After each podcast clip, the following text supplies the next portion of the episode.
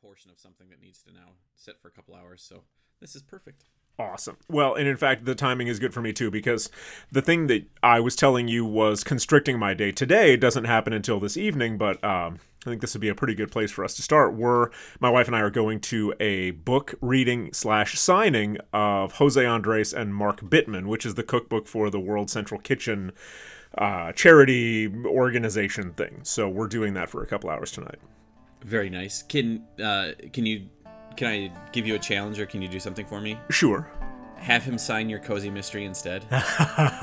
Should I take it? Should I take it with me? these are the two. These are. This is what I read. right. Right. A million years ago, at my very first job, my boss realized that I had some sort of a natural talent and for some reason, a desire to keep working in restaurants. And he took me aside and he said, Randall, you could be really good at this, and you could go far if you could just learn to keep your mouth shut. If you're listening to this, you'll know I took part of that advice.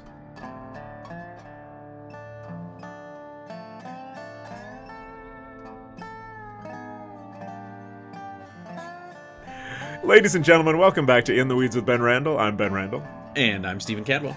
And uh, I would like to refer you back to our previous episode if you don't know what we're talking about. I did start reading a cozy mystery called Spirits and Sourdough. Turns out I grabbed what is the 10th book in a loose series about murders that involve food and have like a supernatural paranormal aspect to them, which means that I've given myself tons of homework to do because the characters in this book are referring to things that happened in previous books, and I don't know how many of them I want to read, but we'll see.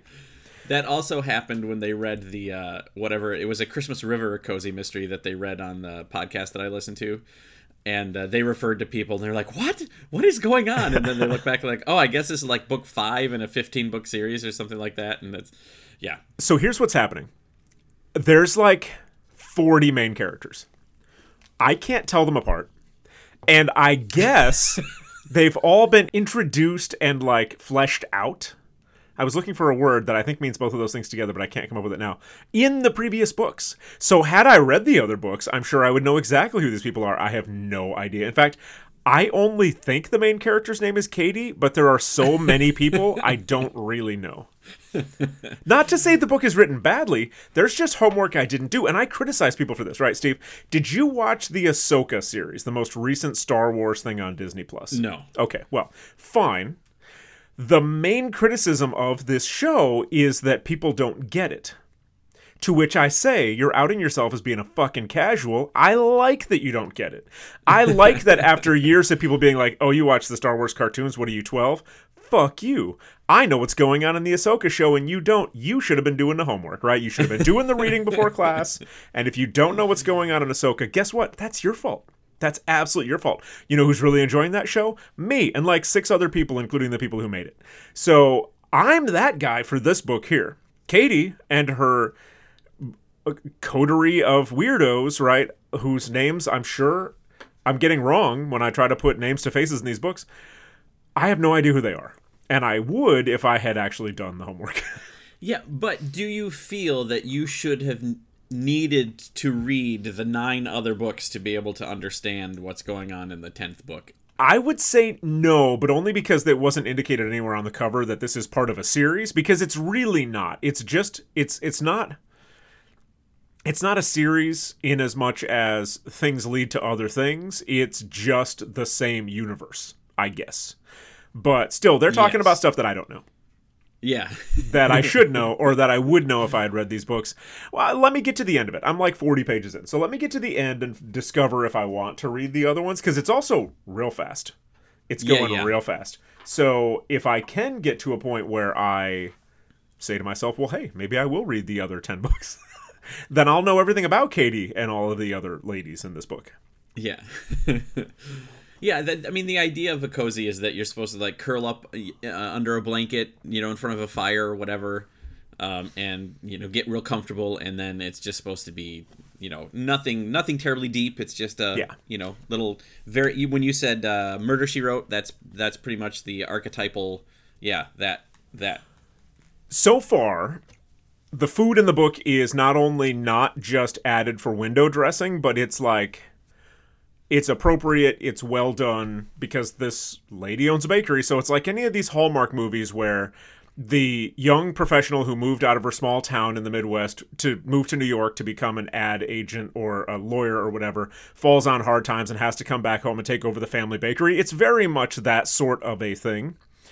Katie runs this bakery, but the food in it doesn't sound like it sounds like the person who's writing, uh, Blair something, uh, knows what she is talking about in relation to this food. It's not just like food words. Like this, this is this is appropriate food usage.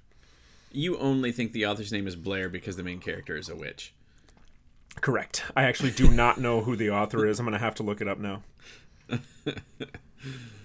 I think I sent you a copy or a, a picture of the You did. cover. You did.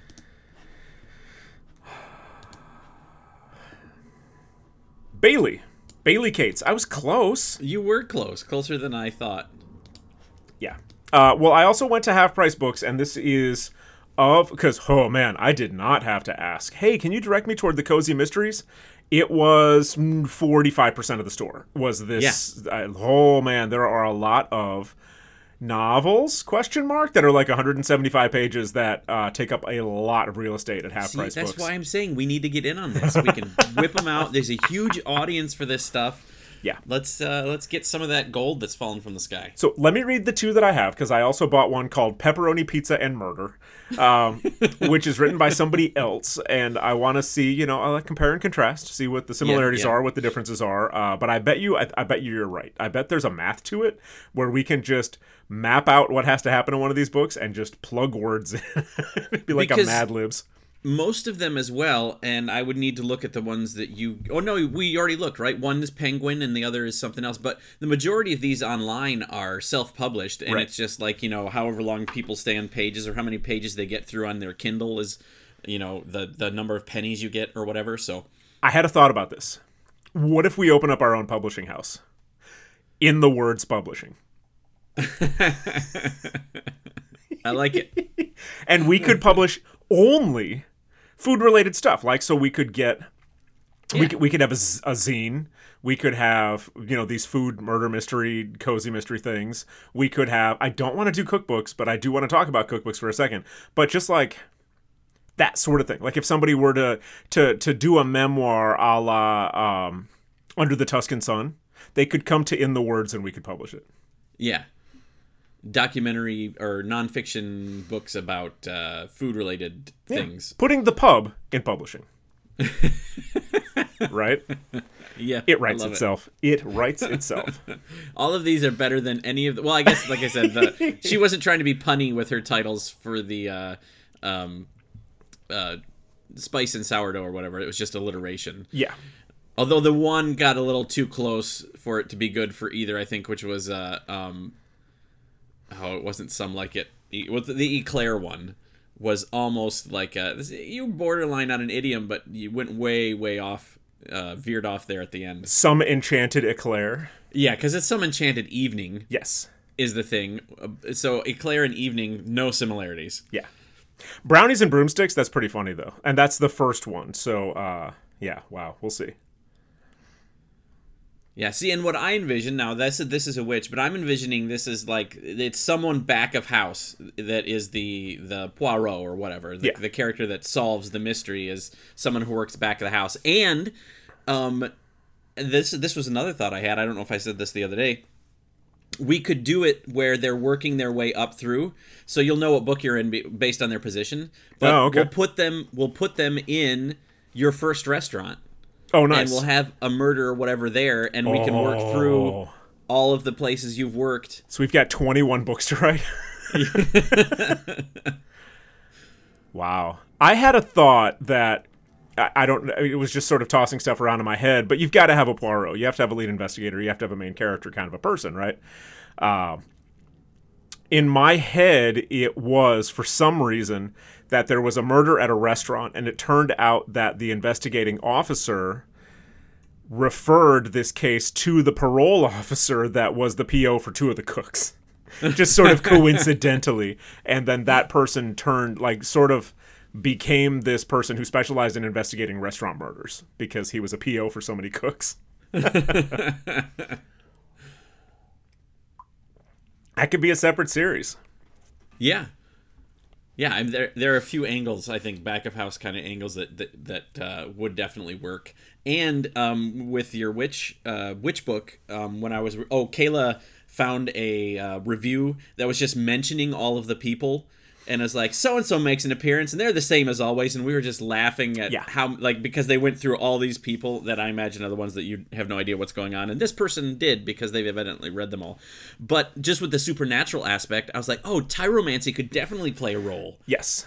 in in one of these." So, yeah, just, you know, amazing amazing and i i mean so if we start working now and sort of sketching stuff out now when i have time over the summer yeah we could bang out a couple of these yeah. I mean, especially because they aren't long. yeah So I'll have to we'll figure out a word count, but um, yeah, uh, I, I figure I feel we could knock some out, for sure and then we figure out who who represents uh, Blair. right And Maybe we can uh, do it even legit, get a le- get a legit publisher, and if not, hey, self publishing. A lot of the other thing is having gone to the interlochen arts academy for high school i can guarantee you i know a dozen agents and at least one publisher i don't know them off the top of my head but i could find out yeah, no question i know those people I, maybe they don't want to be associated with me but i would know who they are yeah. Write them in if they don't want anything to For do sure, with you. for Oh, sure. yeah, you know, you know, dies in the next book, Stan. but in you- so you're gonna go see. Uh, this, the book is nothing to do with cozy mysteries. Right.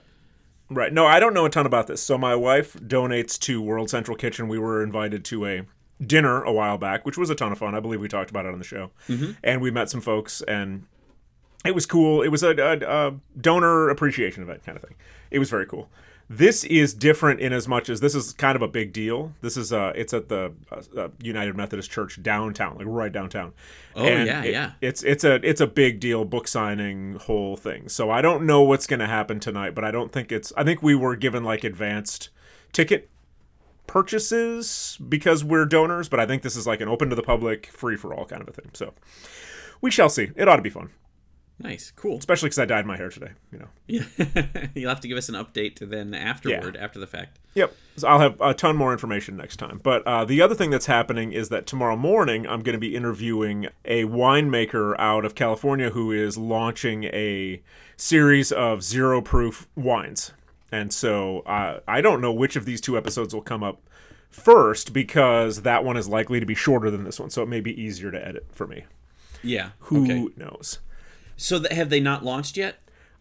I believe the launch was supposed to be in October, but I don't know that for sure. I will need to do that sort of research before I actually sit down with these folks. Okay. So when you and this is the one you sent me, right? Yeah. So when you first sent it to me, what I thought it was was uh, a winery that um, aged their wine on the bottom of the sea. I was worried about that same thing. That's why I Googled it first. I needed to make sure that it wasn't somebody that we had roasted in the past. Yeah. well, we didn't. Yeah, I guess we did. Well, we roasted the people that got fined, but Yeah. and then the idea of doing this, but um, no, I mean maybe they do both. maybe it's non-alcoholic and it is aged on the bottom of the sea. I don't know. I didn't see that anywhere in their marketing, and uh, that that seems to be primarily a marketing thing anyway. Yeah. You would lean on that if you were going to all the expense of dunking your wines into the ocean for a year. yeah, for sure. You'd you'd highlight it. Yeah, but ladies and gentlemen, either you've heard this already, this interview that I'm going to do tomorrow, or you will hear it next after this episode. So either you're welcome or look forward to that. Yeah, well, I mean, I'm very curious, and these questions will either be answered or not. But uh, I do think it's interesting that it's alcohol removed wine and not non-alcoholic wine, um, which I presume would be different if you're just making non-alcoholic wine, which would be grape juice. Yes. Well, and that's a question I'm going to have for them because there are changes that happen to the liquid when you are fermenting it, right? When you are producing alcohol in a beer or a whiskey or a, a, any sort of a spirit or a wine or whatever, it changes the liquid itself. And then there's a process by which you can remove the alcohol from it. But from what I understand, it retains the essence of the wine. As opposed to like what you were just saying, having a non alcoholic wine substitute kind of thing, some of which I've had, and they are without question all terrible. and so, like, I'm not so far gone that I'm going to drink something out of a wine bottle just to feel something, even if it tastes like garbage, right? So that's a question that I'm going to have for them, which is like, what is the difference between like a non-alcoholic wine and a de-alcoholized wine? Because I simply don't know. Like, I'm not, I'm not Yeah. going to try to take. It's not going to be like a gotcha interview. I just, I don't know. I don't know what the difference is. But Yeah. at least as far as their marketing materials go, they're saying that it, like, you cannot tell the difference between this and a, a wine wine. And I think that probably has to do with the. Um, the de-alcoholization process Yeah. whatever that is yeah. It's, a tough word. it is a Um, very difficult word to say I think their logo is on point. I, I like it. It's very cool. Yeah. Um, so uh, yeah, that'll be that'll something to look forward to. Yeah. Or something to ha- have enjoyed, depending on the order of things. yeah i would like to derail us very briefly steve because i had an experience today that i'm not a huge fan of and i just because we're coming up to um, holiday baking season right Yes. and I want to, you know, not. We're not going to do holiday baking today. Uh, we're not going to talk about the kind of things we're going to be baking. However, you've gotten recipes off the internet. I've gotten recipes off the internet. You've had them go great or badly, and I've had them go great or badly, right? So, my daughter, I'm doing my best with her. So, I guess this is a cautionary tale more than anything else. Ladies and gentlemen, when you get ready to do your holiday baking, the rule of thumb is don't make something for the first time in front of company, right? so, my daughter bought a book at her school book fair. The book is called, and this is why I wasn't expecting greatness out of it My Pokemon Cookbook. Delicious recipes inspired by Pikachu and friends. Fine. This is what my daughter wanted. She's 11. She's very into baking. Written by Victoria Rosenthal. I'm putting written in per, in, in quotes because, eh, you know. So my daughter wanted to make this uh, babka. Are you familiar with babka, Steve? Um, remind me. So babka is the dough for it is a like a brioche. It's like a challah. It's like a uh, any of these rich sweet breads, right? So it's a it's a straight dough that's got yeast, it's got flour, it's got milk, it's got also butter, eggs, and sugar in it. Okay, so you make that, you let it rise, you divide it into six pieces for this particular recipe, and you roll them out into rectangles, and you fill it with this chocolate and almond butter filling. Roll it up, as it's a, a, a cylinder, you cut it all the way down to the cutting board, but not all the way to the end of the roll. And then you sort of twist it so that the filling is exposed a little bit, and then you bake it as like, and you turn it around a little bit so it's like a bun, and then you bake it, right? Babka can be phenomenal. It really can. This one is not. And on this show, like you've heard me say this before that like I don't talk trash, right? Like unless somebody like wildly deserves it. We're gonna be talking about Mario fucking Batali later on in this episode. but if I don't like something, you're just not gonna hear me talk about it. Well, this this is a warning. This is a legit warning. If any of you have bought this book, be very careful. So the first thing that happened is my daughter was reading the ingredients to me and i'm trying to be a good example to her i'm trying to make her understand that measuring when you're baking is extremely important and she goes why is the yeast a half a tablespoon and i went oh no and so ladies and gentlemen um, red flag number one if anything in your recipe is ever measured out as half of a tablespoon it means this is not the original recipe. It means that the original recipe was twice what you're making or four times what you were making, and it's been decreased to fit a home baking needs, right? Why is that a bummer? A lot of things in baking can't just be cut in half, right? So, like, if a recipe needs an egg and you cut the recipe in half and you go, ah, just keep an egg, that's way too much, right?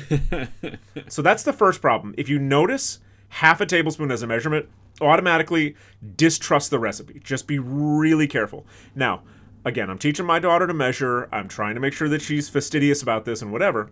The filling called for two teaspoons of salt. And I looked at that and I was like, that's way too much salt. But it's printed in this book that probably wasn't self published. And uh, I thought, it seems like way too much salt, but we're following the recipe and we're going to do what we're going to do. It was way too much salt. My supposition here is that the f- original batch, what's essentially a double of what we made, took two teaspoons of salt and they forgot to decrease it. right? So I've done two things now that I never do. One of which is I'm telling you, ladies and gentlemen, first off, I'm just going to say don't buy this book. My Pokemon Cookbook by Victoria Rosenthal. Secondly, if you already have it, I'm going to say be real careful with it and trust your gut. So when your gut says, wow, that's way too much salt, it probably is way too much salt. the second thing I'm going to say is that if you notice that half tablespoon measure, uh, look at everything. Because what likely happened is that as they were going through and decreasing the amounts, they missed that they did not decrease that salt. Because one teaspoon would have been fine. I actually made notes in the recipe, which is the second thing I never do. I cut it down to a half a teaspoon because it just does not need that much salt because you're putting almond butter in it as well, which generally as a product is already salted. So I I increase the sugar in the filling, I decrease the salt by one and a half teaspoons, and uh, I made some other notes in there as well. It requires you to make a sugar syrup, which is a third of a cup of sugar and three tablespoons of water. You're supposed to bring it to a boil and then simmer it for 10 minutes. There is no chance you're simmering that for 10 minutes. I changed it to one minute, and even then, one minute was so much that it didn't make a glaze. It made like a. Um, almost like a candy on top. It was so crunchy. So I guess that's my concern for everybody out there. If you have a book that was written in like 1985 by clearly someone's grandma, you're fine. If you're getting a book now and the measurements look a little off, be as cautious as your gut tells you to be. You're probably right that two teaspoons of salt for that filling is too much. And then your daughter's going to look at you like you're nuts and you're going to go, look, we're going to make notes in this recipe. We'll make it again. It'll be fine when we make it again. When I take my actual culinary experience and apply it to the copy paste job that this lady did from the internet, did it badly. Yeah, the babka we make next time is going to be fucking great. This one, yeah. it tells you everything you need to know that we have chocolate twist bread in the house and only one of them's been eaten. And it's been there all day. So you, yeah. well, you have chocolate. You had chocolate twist bread. Now you have salty twist bread. Yeah, yeah, yeah, yeah. You have pretzels. You have chocolate pretzels. something like that. Yeah. So again, ladies and gentlemen, we're coming into holiday baking season. Just be real careful where you get your information from. Maybe it is worthwhile to read the entire 700 word uh, thing about somebody's grandma in Sicily being you know, forcibly removed from her home and moving to Manhattan, and this is where this recipe comes from, and it reminds me of clementines in the spring or whatever. Before you before you get to the recipe for chocolate milk. and that that calls for two cups of milk, one cup of salt. Wait, shouldn't there be right. chocolate in this? No. Um, that reminds me. Uh, I want to talk about a, a semi fail that Kayla and I had. But uh, before that, um, not this episode because it'll take too long. But I want to go through um, the uh, eat what you watch or whatever it's called. Oh yeah, yeah. Um, because I'm it's fascinating what they chose. So I'm just curious. I want to go over the movies and see what you would have chosen to represent the movie and see ah. if they jive sure. with the book because that was uh, that that's one of the fascinating things about that book. Um, but Kayla and I um we were trying to figure out some a pie to make with coffee syrup. So we what did we? Oh, we made we made a pecan pie with coffee syrup. Nice. Instead of the corn syrup or whatever it yeah. calls for. Um, and it was it was very pleasant, but it's still you know it's still a pecan pie. So I'm I'm fine with pecan pie, but pecan pies are very sweet. Yeah. Um. So uh, um, if you don't like pecan pie, you wouldn't like that. So the next one we tried is we it's basically a Hershey Sundae pie, which you can get at Ben's favorite place, Burger King. Um, but also you can get them in the freezer section of your grocery store, most likely. Uh, so it's basically that. I believe it is actually from Hershey's this recipe, but it was also made to be very. Um, user friendly maybe? Sure. And so it was the same thing i mean not the same thing because i don't have years of culinary experience. I just have uh, you uh, whispering in my ear when i'm reading this because it kayla's like oh it calls for the microwave. So we did the microwave like it suggested with which was uh, well the other thing that was weird so okay cornstarch egg yolk um, hershey syrup is i think pretty much the rate so we did half hershey syrup half coffee syrup. Oh nice instead. And if we do it again, it's going to be, I think, um, a quarter uh, chocolate syrup, three quarters coffee syrup, because the Hershey's is just kind of overpowering. You can you can tell the coffee's there, but the uh, Hershey's is still a little overpowering. However, um, it, it I was initially just working my butt off trying to get the egg slash cornstarch mixture because it was like mix the oh just egg yolk mix Yeah. egg yolk and cornstarch. I'm like, okay, I don't know how to do that, but I'll try. Um, and it turned into this orange paste, Yeah. um, which then would not dissolve in milk. That's the other thing: milk and Hershey syrup and coffee syrup. I just couldn't. So I was, I had a strainers out, and I was pushing it through a strainer. I was squishing it with my fingers. Finally, got it to a point. Where I was like, well, this is as good as it's gonna get. Skimmed off, you know, the poured it through a strainer so that all the little chunks of what would have been uh, weird scrambled egg uh, weren't in there. But then it was microwave this for like up to eight minutes, two minutes at a time, and stir until it gets thick. And to their credit, it did start to get thick, but it did not set up then after that. And Oh. so if we do it again, it's going to be on the stove. Yeah. And we're going to. Um, cornstarch needs to be at temperature for a little while, right? Not just bring to whatever degrees. Yeah. Well, it, I mean, it'll it'll activate so the starch gelatinizes at it's like 185 degrees or something. But yeah, you not every part of that liquid is going to be at the same temperature at the same time. So yeah, Yeah, and- yeah, just getting it to 185 doesn't quite do it. And uh, yeah, I think we maybe got half of it to 185. Yeah. so it we what we made it wasn't uh, it wasn't the liquid it was, but we made a, a chocolate coffee pudding in a pie shell. um, I mean, it was loose. It was like it was pudding Yeah. thickness, so it was a little runny, and we froze it. And that's fine, but uh, if we do it again, we'll change it. What I would do is next time your uh, egg yolk and uh, cornstarch mixture, I would add maybe a quarter cup of milk to it and get that mixed and then mix that into the rest of everything else. It was a decent amount of cornstarch, and I know like when you're doing a gravy or whatever you want or a roux, you want to do the well that's flour, but um, when you do add cornstarch and stuff, you dissolve it in the water first, right? Yeah. Before you pour it in. Yep. Uh, I, um, so this was like it's like a quarter cup or a half cup of cornstarch. Oh wow. It's a lot. Yeah. Um, so, uh, yeah, but we'll have to do that because just like one egg yolk and all that cornstarch. no. Yeah. That's a lot. Yeah, that was that was that was internet though, not out of the uh, Pokemon cookbook. Right. And you know, so that's the thing that gets me. So my daughter wants to do other things out of this cookbook and I'm like, "Ooh, we're going to have to be careful. We're going to have to be very careful because like she was disappointed. She she was she handled it really well for being 11. She didn't freak out, but I asked her I was like, "How was it?" And she goes, eh, "It's pretty salty." Right, but she ate the whole thing and I hope that she's okay, you know. But like she was definitely disappointed. And that's not what I want to get out of this experience for her, you know? Like she Yeah. but it's supposed to be like at that age you're going to school, the things you're learning, you're learning out of books. You're supposed to think of a book as being a an authority. Especially cuz she bought that book at her school's book fair. Like yeah. the fact that the book let both of us down bums me out. And it also bums me out that I I, I saw it. I was like 2 teaspoons of salt, man.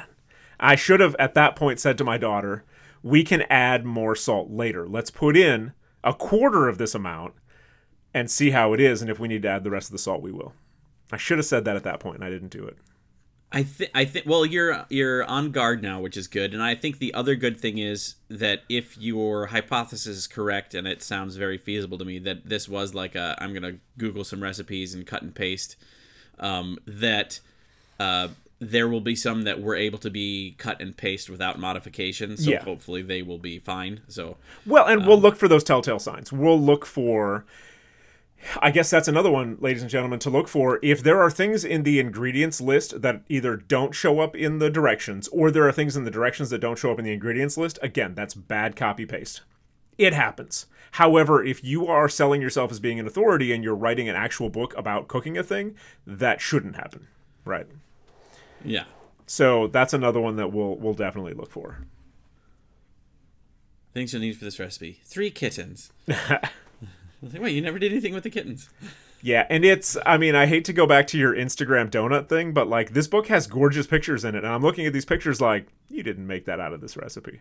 No way. Like I look at the picture and read the recipe, I'm like, no no no no no. That's that is not these two things do not go together.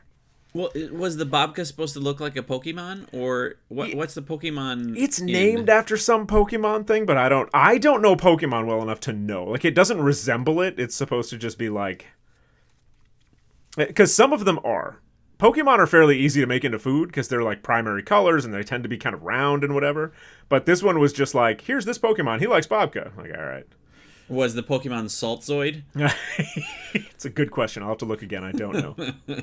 In which case, it may you may have done it perfectly. It may have been exactly what yeah, was intended. there you go. I yeah, I, I didn't realize I was making savory babka, which I have made before, but it's usually garlic bread. Yeah, nice. Man. So yeah, it's it's a minefield out there. Yeah. Indeed. I would like to transfer directly to. Did you read this thing that I sent you from Simply Recipes called Absolutely Do Not Try This Viral TikTok Dishwasher Hack? Yes, I did. Okay. Ladies and gentlemen, I am 45 years old. I am far too old for TikTok, so I don't know about any of this viral TikTok, anything at all. So whenever I hear viral TikTok hack, I always assume it's wrong in some fashion, and it turns out in this case it is. So I had, had you heard about this because I had not.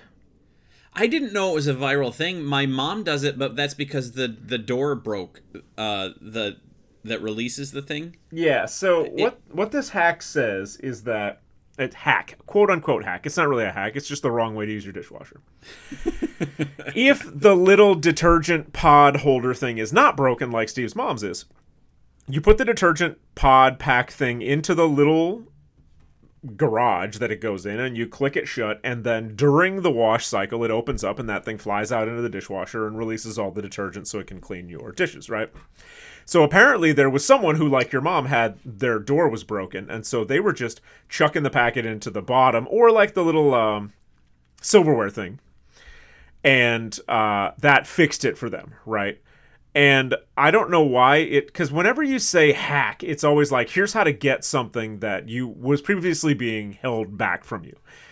Yeah. If you turn the dishwasher on and later on the dishes are clean, everybody wins, right? Like I don't see why you need to then re-engineer that that experience. But so what people were saying is that you shouldn't be using that little garage door thing at all which is dumb because and this is so again this is another we're doing a lot of cautionary tales here today steve. What happens and I, I i guess i had to learn this and now this is information that lives in my head. When you turn your dishwasher on one of the first things that happens is it runs like a rinse cycle to just kind of spray your dishes down and then the dishwasher 86 is all of that water because it's got all junk in it right then it starts the wash cycle, and that's why there's that little holder for the soap, because then it ejects the soap in there. So if you put the soap in where it's going to be encountering that uh, rinse cycle first, you, then uh, it's going to get flushed away with all of the nast, and then you're just going to have wa- dishes that are washed in just like water with no detergent whatsoever. So if you're on TikTok because you're younger than me, and if you think this is a cool hack for some reason to make your dishwashing experience more complicated, you're also not getting clean dishes. yeah, not as clean as they would be for sure. Yeah. Um, and and the, the what the one dishwasher guy said it's it like eighty five percent of it's washed away. Yeah. So I guess if you throw in six, I don't what's the math there. I don't know. Yeah. Uh, then you know then then you'll have a reasonable amount of uh, dishwashing liquid. I also love the snark, the perceived snark on my end because it's not actually written in there behind the people. Like, but not all. It doesn't all come out of the. Uh, you know what? What does he say to the people that say that the it doesn't all get rinsed out of the um, container or the you know the little garage? Yeah. In your uh, parlance. Um, or you know it, the it, the sticky goop left in there and the response is uh, load your dishwasher properly. Yeah exactly. And and use dry fingers to put it in there uh, because it will like like um ours the ones that we have are are squishy like uh like some of the ones that go in for laundry. Yeah. So yeah if you have wet fingers they'll it'll start to dissolve that stuff. Um but uh, yeah i've also put a dish in the wrong place and it's prevented the jet of water from squirting that thing. Yep. Um, but I knew that's what happened when I opened the dishwasher because uh, it had never done that before and I'd never put a plate there before. But we, um, you know, we did not have a dishwasher for 11 years living in the previous garbage house. And now that we're in this house that has a dishwasher in it, we had to teach our kids how to load a dishwasher.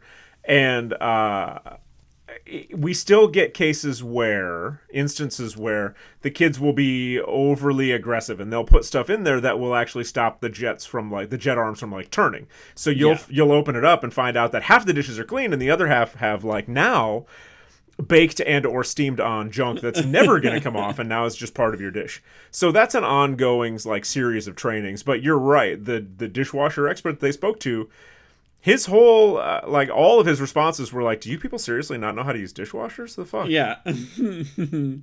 so yeah i mean steve we live in a country where when you and i were in middle school and high school there was still home ec. Home ec is probably the wrong name for what we learned in those classes because it wasn't home economics it was just like home management.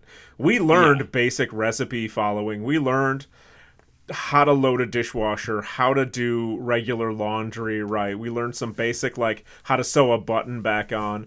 Shit that would be real handy after a zombie apocalypse kind of thing, right? Home ec doesn't exist anymore, same as like shop class doesn't, and I feel like we're holding ourselves back by not having this sort of basic knowledge of what to do to live your life. you know. Yeah. Once again, mitochondria, powerhouse of the cell. Until I bought a house, I didn't really know how mortgages worked, and when I learned, I did not like it. Yeah. Yeah, well, yeah, they didn't teach us that. Nope. They're holding holding back the the. Uh, I was gonna say good stuff, but it's the opposite of that. Hey, ninth grade math, like, um, would have been cool to know how compound interest works, as opposed to like the Pythagorean theorem, which I'm not an architect, so I don't give a fuck, right? but uh, how my credit card affects me, yeah, way important. Yeah. Yes. I And it's a shame that we have to rely on TikTok to teach us this information now. Uh, agreed. You know what? Okay, let me just say that. Math teachers out there, get a TikTok account, start teaching people about compounded interest and why mortgages suck. you want a new housing crisis? It'll be that everybody who's on TikTok stops buying houses and all the landlords go out of business and have to have a bake sale. And it's all salty babka. Yeah, exactly. Also, landlord, not a real job. all right. Where do you want to go after that, Steve? I'm feeling kind of grumpy today, I guess. Okay, well let's grump on this then because oh, and then we can go there. I um I do want to mention the Twix Papa Bites Yeah, please do.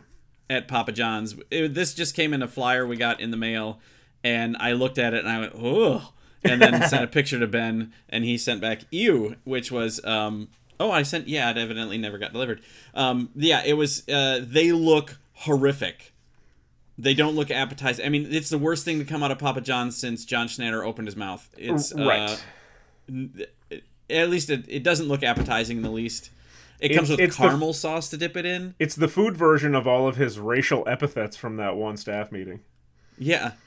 It's like I feel like this was created when um, someone working at Papa John's while eating a Twix um, in you know the least sanitary con- chocolate all over their fingers was like pushing out some dough and the Twix fell from their mouth into the dough and they just kept going and they were like hey let's do this. Um, but I maybe they're delicious. I will never know. So their marketing material here says, You're in for a treat. Introducing new Twix, registered trademark Papa Bites, the perfect combo of our pillowy, fresh dough and bits of Twix cookie bars rolled into one. Get eight shareable bites. I will need to see data on what makes them shareable. Served with a caramel dipping sauce. Um, you're absolutely right. This is extremely high food that someone regrets the next morning. yeah Is this Papa John's by any chance right next to a dispensary? It is probably in Niles, yes. oh, even the even the better picture on the internet does not make them look better. They look they look like they should be like a pizza uh, pizza roll or something. Ugh. So when I was at Fancy Burger Place, this is apropos of this time of year. We had it just ended up being that Halloween was on like the worst possible day. It was like a Saturday. And so whenever that happens at a bar or restaurant, it means that Halloween really starts on like Thursday and goes through like Tuesday, right? Weirdos in costumes coming in at all hours to just be insane.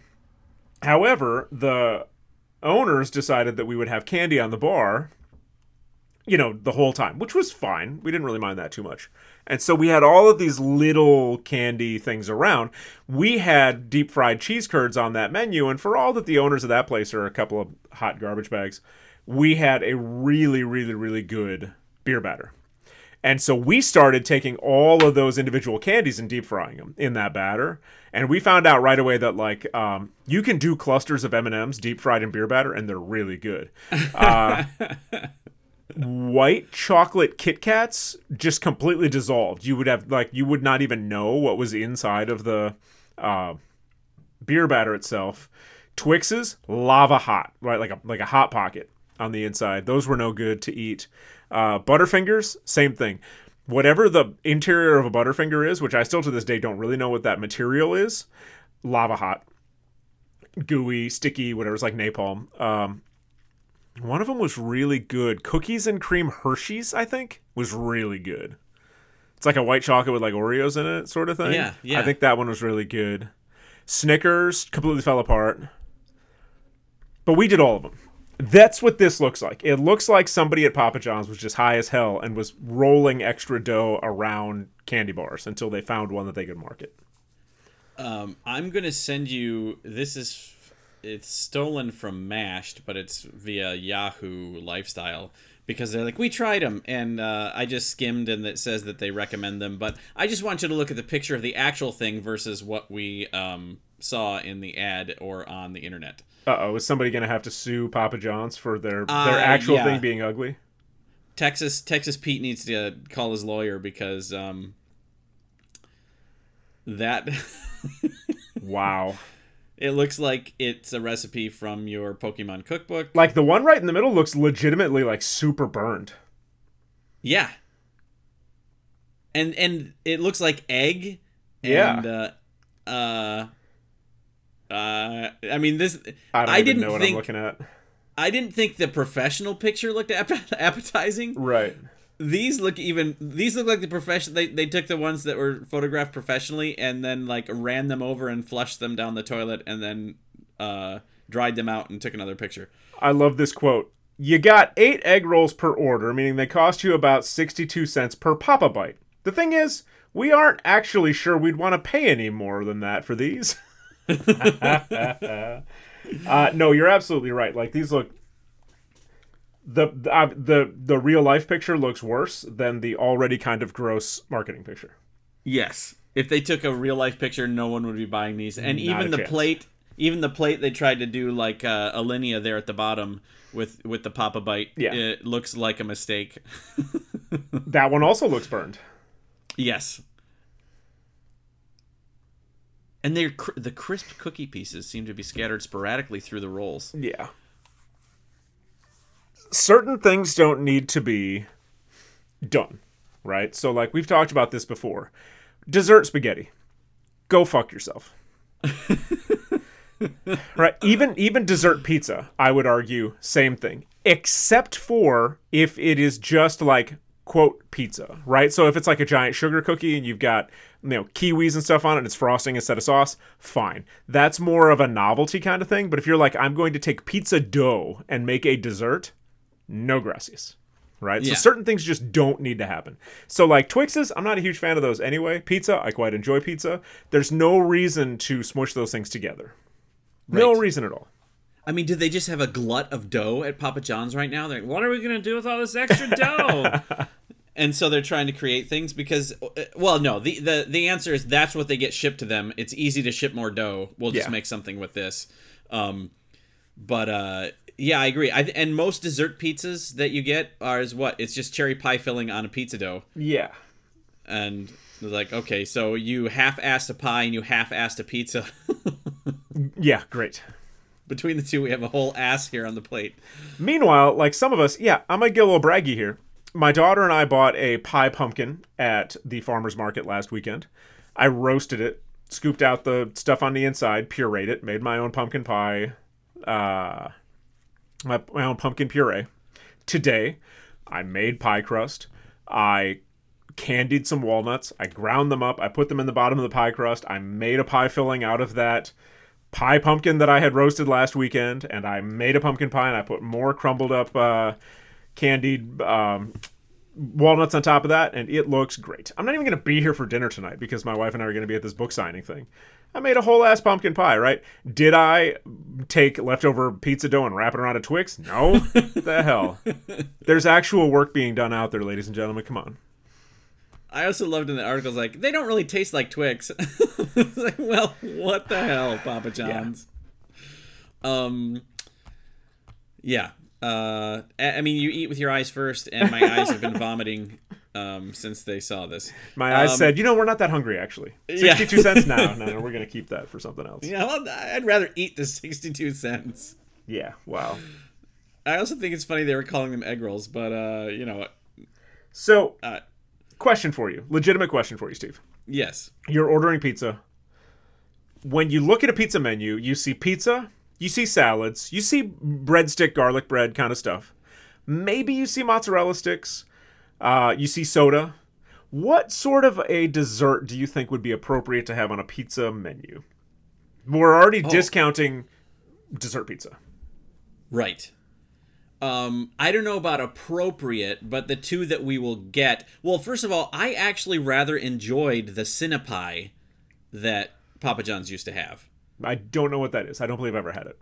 It was again just with the pizza dough, but instead of anything else, and they called it a Cinnapie instead of a dessert pizza or whatever. But it was um, basically it was uh, it was a lot of oats, but um, cinnamon and sugar, Okay. um, and uh, then a drizzle of um, the icing.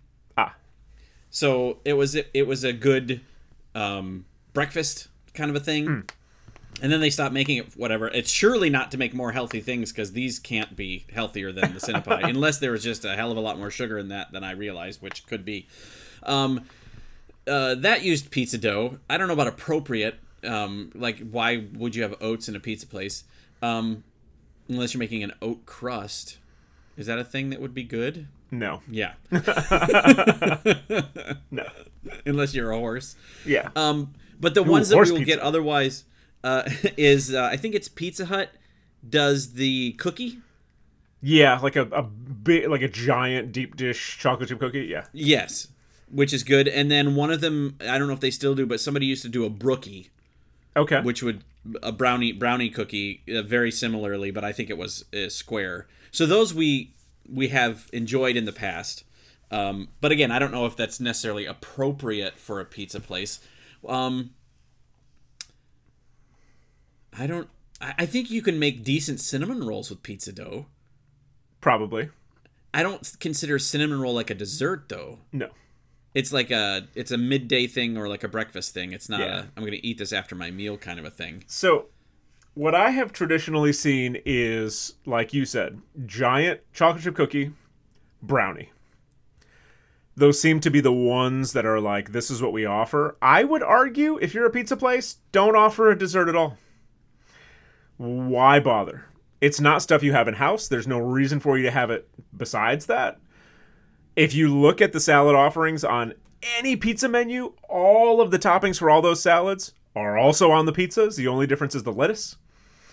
Why bother? Well, they don't want to leave any money on the table. I mean, I get that, but like me, maybe I'm a different kind of consumer, but me, if I'm looking at ordering pizza, I'm not gonna get a dessert knowing that pizza places are bad at dessert. I'm gonna do dessert somewhere else anyway. And then they're having to stock all of that stuff and train on how to do it and have different like pans and such for it. And all of that is outlay of capital. You know, the other thing I have seen, and I don't know how successful this is because I I don't remember the last time it was that I've actually tried one, was the uh, we have breadsticks, but then we also have basically sweet breadsticks that instead of the Parmesan cheese um, and whatever else we sprinkle on it, we're gonna uh, cinnamon sugar on it. and it's gonna come yeah. with icing to dip in or whatever. Uh, places places will do that, and that doesn't. I mean, that's the same thing. Just you're sprinkling something different on top. Um, Yeah, I want to say Domino's has something like that. I try to order Domino's like once a decade because my daughter likes it. I think I recall them having something like that. Yeah, and, and I think I think there's varying degrees of success with that kind of thing. I think Pizza Hut used to do something like that. I don't know if they still do. Um, they were Cinesticks, maybe that's what they were called. Maybe they still do it. And the other difference was for them, I guess, in case you um, were eating in the dark is that they would do another cut so they'd be half as long, um, or maybe that was so that they could get the uh, um, calories per serving down far enough. so Right. lo- the breadsticks, same pan. You do the breadsticks. I don't know what they'd throw on there, but it was really goopy. Um, cinnamon and sugar, like liquidy cinnamon and sugar stuff. So maybe it was just cinnamon and corn syrup. I yeah, I was gonna say syrup. Yeah, um, on the top. They'd cut them in half, and that would come with a, a little instead of a little cup of marinara, a little cup of icing. You'd peel the thing back and dip it in the icing. Um, but uh, you'd still need. I mean, you'd have to you have to be producing the cups of icing to ship Yeah. out to your franchisees, and then also they've got to have the cinnamon and sugar goop. So that is a little extra because you're not using that anywhere else. right. Say if I were to open up a pizza place right now, we would have no desserts. And then I would wait to see if people complained about it or if they expressed interest in having desserts, and then I would have to seriously sit down and figure out like can I do something with what I have in house without going wild and have a dessert? Yeah. and what would then also travel well because like you and i have talked about before pizza is like the ultimate it's just as good if you get it to go Yeah. But like there's a pizza place called easy street uh, pizza they've got three locations in the chicagoland area and one of their desserts that they offer is a brownie a la mode and i've never gotten it because we don't eat in their locations very often and i'm not getting a warm brownie with ice cream on it to go that Yeah. sounds like a terrible idea it's going to be Yes. brownie soup by the time i get that shit home and uh, I've never tried it. But the other thing is that they have a sit down portion of their restaurant. So at that point, yes, you want to have like a, a dessert menu. But you've got it's a different operation than if you're just like a takeout place. Yeah. I don't know if this is true. Spe- uh, um, speaking of dine in, uh, of all Pizza Huts, but the one here in town, which had a dining room, has reopened the dining room, but they have zero wait staff. So you order your pizza up at the counter, and then basically it's you're ordering it to go, but you're just to going it to the dining room and eating it there. You're ordering it to go ten feet. Yes. Um, which I thought was interesting. I wonder if any other pizza chains are uh, are just canning the wait staff entirely and yeah, just eat it here. You can eat it here. There's there's room. It's We're a not take- knocking down that half of the building. But It's a take in model. yeah, yeah, exactly. We're gonna get this to go, just not very far. Yeah, we're gonna, we're gonna get this to go over there. well, and we talked about that, and we have talked about that over and over again. And I want to, um, I want to bring in some other voices on this. So, ladies and gentlemen, if you're in the Chicago area, well, actually, this primarily affects Chicago right now, but nationally or internationally, if you want to be part of this conversation, the best way to get a hold of us is in the weeds WBR at gmail.com. My Instagram is Chef Ben Randall. We have a Facebook page and a Facebook group. If you just search for In the Weeds with Ben Randall on that particular platform, and Steve runs a website for us. In the weeds, WBR.com. So we've brought this up before that the tipped wage credit will be going away in Chicago in a phased sense over the next five years. And one of the things that we've mentioned is that places are probably going to also get rid of their wait staff and go to a counter service model. Honestly, for a place like Pizza Hut, that feels okay to me. That feels Yeah. right. You would need bussers. You would need somebody to go out there and clean the tables. That would be kind of it. Cashiers and bussers. Yeah, Uh, how much care do you need to take with people who are eating pizza? Like, how much do you really need wait staff for that? I would argue you don't. I, I agree with that that business move completely. Yeah. I what did they do before? They obviously bring the pizza, and this is also I'm I presume this means you're eating it out of the box as well. You're not getting plates. It's not coming out on that thing um, with the little spatula Probably. uh, because I, there's no one to bring it to you on Yeah. that. So they're just going to give you the box, and you're going to take. I, again, that's an assumption, but uh, so there's not going to be dishes. Um, Right. But they would bring it to you, so they would they would, and then they would bring your pitcher of Pepsi or whatever Yeah. um, and and keep your drinks refilled, and that was pretty much it, unless they're doing the bu- lunch buffet. but And I even yeah, then, I, that's not the waiters or wait staff. right now I bet you they've got fill your own soda machine, and yeah, you're getting paper plates and you're getting napkins and you're getting a box of pizza. And if you want to stick around in house and have a seat, great, here you go. Yeah, I mean, they might even just be doing twenty ounce. Here's you want a soda? Okay, here's your bottle. Yeah. Oh well, yeah. There you go. Even easier. Enjoy the booth. right, right. I don't know. I think you're right. I think that, and this, I also think it's good full service restaurants should what will become a luxury in this country and they will command a higher price and I think that's good. Yeah, I think there's nothing wrong with that.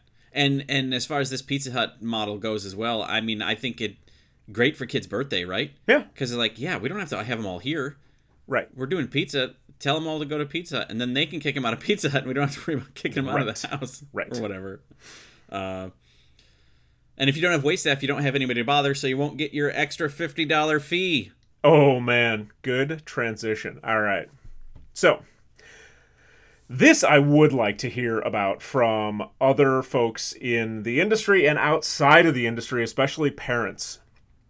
This is from Eyewitness News, ABC7. God, I love how dramatic news programs are these days. Restaurant now charging customers a fee for quote bad parenting, usually around $50. So, this is from that that uh, article ABC7. One tiny restaurant in Georgia is now garnering national notoriety for charging a hefty fee to customers for bad parenting. The Toccoa Riverside Restaurant in the Blue Ridge Mountains. Oh, I just lost my place. Slapped the warning right on its menu. It reads adult surcharge for uh, adults unable to parent. There's also a share charge, $3, which is awesome, and I totally approve of that, which is not really talked about in this article at all. But, like, let's say you and I go to a restaurant and we're chewing up two seats at this restaurant, and there's an expectation of making a certain amount of money off of each one of those seats, and we're like, we're just going to share a salad. We're going to pay $3 more for that salad, which I totally appreciate that too. Yeah. So, short story on this is that if you have kids and you go to this restaurant and those kids are a problem for the staff, the restaurant's charging you 50 extra dollars.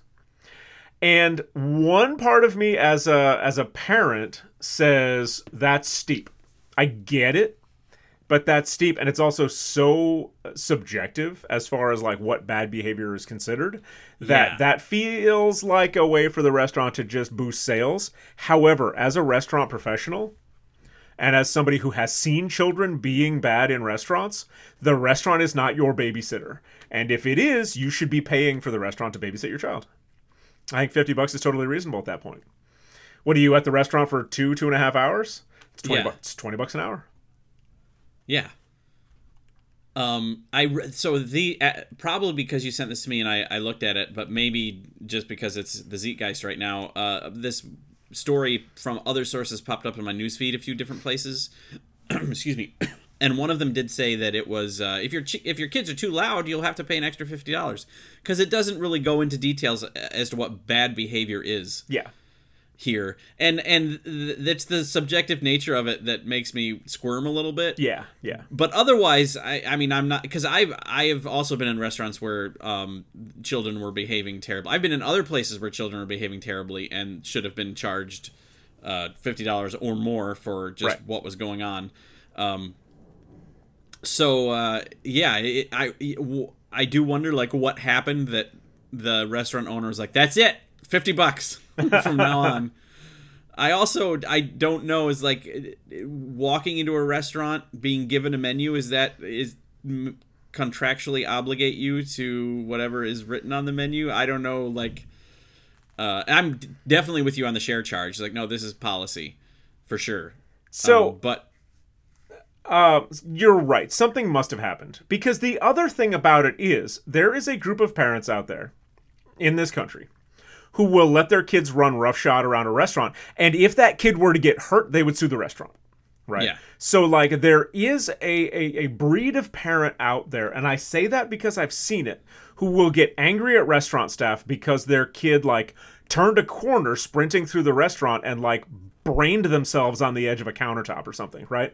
Not the restaurant's fault. But I have seen, I've never had it actually happen at my a restaurant where I worked, but I have known about instances where parents have sued restaurants for the kid was running around and a server like then ran into the server and the server dumped food on the kid right like and sued the restaurant for like the soup burned my kid well your kid was barreling around the restaurant and was completely out of control if this restaurant is trying to set a precedent where they preemptively keep people with problem children out of their restaurant and they never ever charge anybody the 50 bucks that's fine too right like be known as the restaurant that's like you know what keep your nasty kids out of here yeah. right? And this is clearly setting up an expectation of we will charge you. There's a fine involved if your kids are sprinting around this place and causing a ruckus because yes, it's disruptive to the staff and the staff have to do extra work and especially if your kids are making a huge mess, the staff have to clean it up, which is not necessarily part of the expectation of adults are coming in here to eat.